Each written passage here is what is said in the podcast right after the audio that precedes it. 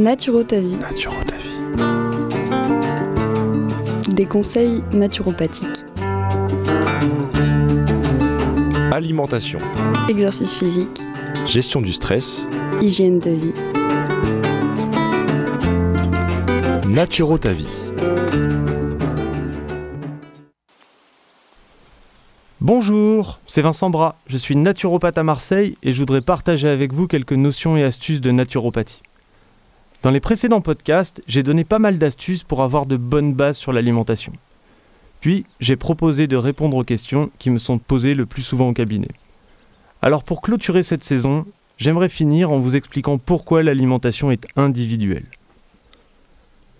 En naturopathie, on considère tous les aspects comme faisant partie d'une globalité la personne qui est en face de nous. Et parmi tous ces aspects, l'alimentation ne déroge pas à la règle. En fonction de l'âge, du sexe, de l'activité quotidienne, de la corpulence, de la région où l'on vit, de la saison et même des moments de notre vie, mais aussi des caractéristiques comme la capacité à être calme, la nervosité, le sommeil quotidien, l'implication émotionnelle dans les relations aux autres et face à certaines situations, le stress, et sans même parler des problématiques particulières, tous ces éléments ont un impact sur nos besoins et donc sur notre alimentation. On aborde de plus en plus dans les études scientifiques les liens entre cerveau et microbiote et on se rend compte que les influences vont dans les deux sens. Qu'une dépression peut modifier l'état de notre microbiote et que le simple fait de changer son alimentation peut accompagner une démarche psychologique et aider à retrouver un équilibre épanouissant. Toutes ces démarches et résultats nous démontrent que l'approche doit clairement être individualisée et globale. Même en se focalisant sur le seul thème de l'alimentation et des aspects physiques, il y aura des variations dans les manières de s'alimenter.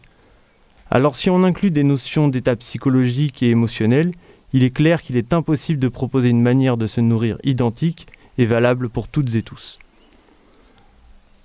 Pourquoi j'aborde ce sujet? Car il arrive très souvent que l'on soit déstabilisé par un régime que l'on tient depuis des mois sans avoir aucun résultat ou si peu. La plupart du temps, c'est parce qu'on essaie de calquer une méthode sans prendre en compte d'autres paramètres. On se force, on insiste, mais on ne s'écoute pas. Souvent même, on est perdu devant la multitude d'informations, de régimes et de nouvelles techniques. La nouveauté nous faisant croire qu'elle sera révolutionnaire et résoudra nos soucis. S'alimenter est aussi vieux que respirer et les êtres vivants n'ont pas eu besoin de myriades d'études et d'essais techniques pour savoir quoi manger. Ils se sont écoutés, ont testé et par empirisme déduit des façons de manger adaptées. Aujourd'hui, pour beaucoup d'entre nous, nous avons la possibilité de choisir ce que nous mangeons, car la richesse de la connaissance a grandi et les techniques culinaires aussi. Les repas sont devenus de plus en plus complexes et élaborés, et la notion de goût a pris le pas sur celle de la santé. Mais si on regarde de façon plus générale, on s'aperçoit que si la variété des goûts est immense, nutritionnellement le panel est assez restreint. Bref, on mange quasiment tous pareil. Du coup, beaucoup d'entre nous ont perdu leur repère et nous ne savons plus vraiment si notre ressenti est normal ou pas, et si notre nourriture est bonne pour nous. J'aime rappeler que sur une vie, nous n'ingurgitons pas moins de 30 tonnes d'aliments. C'est la source d'échange extérieur la plus grande avec l'air. Alors considérer l'alimentation seulement sous le prisme du plaisir est une erreur selon moi.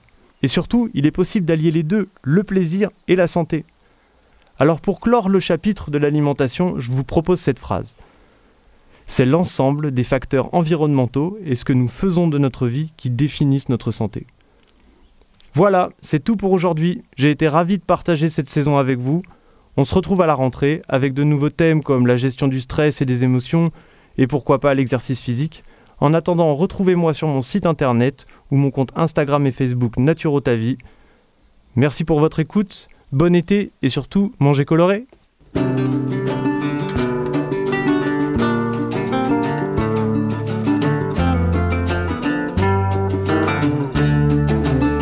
Alimentation.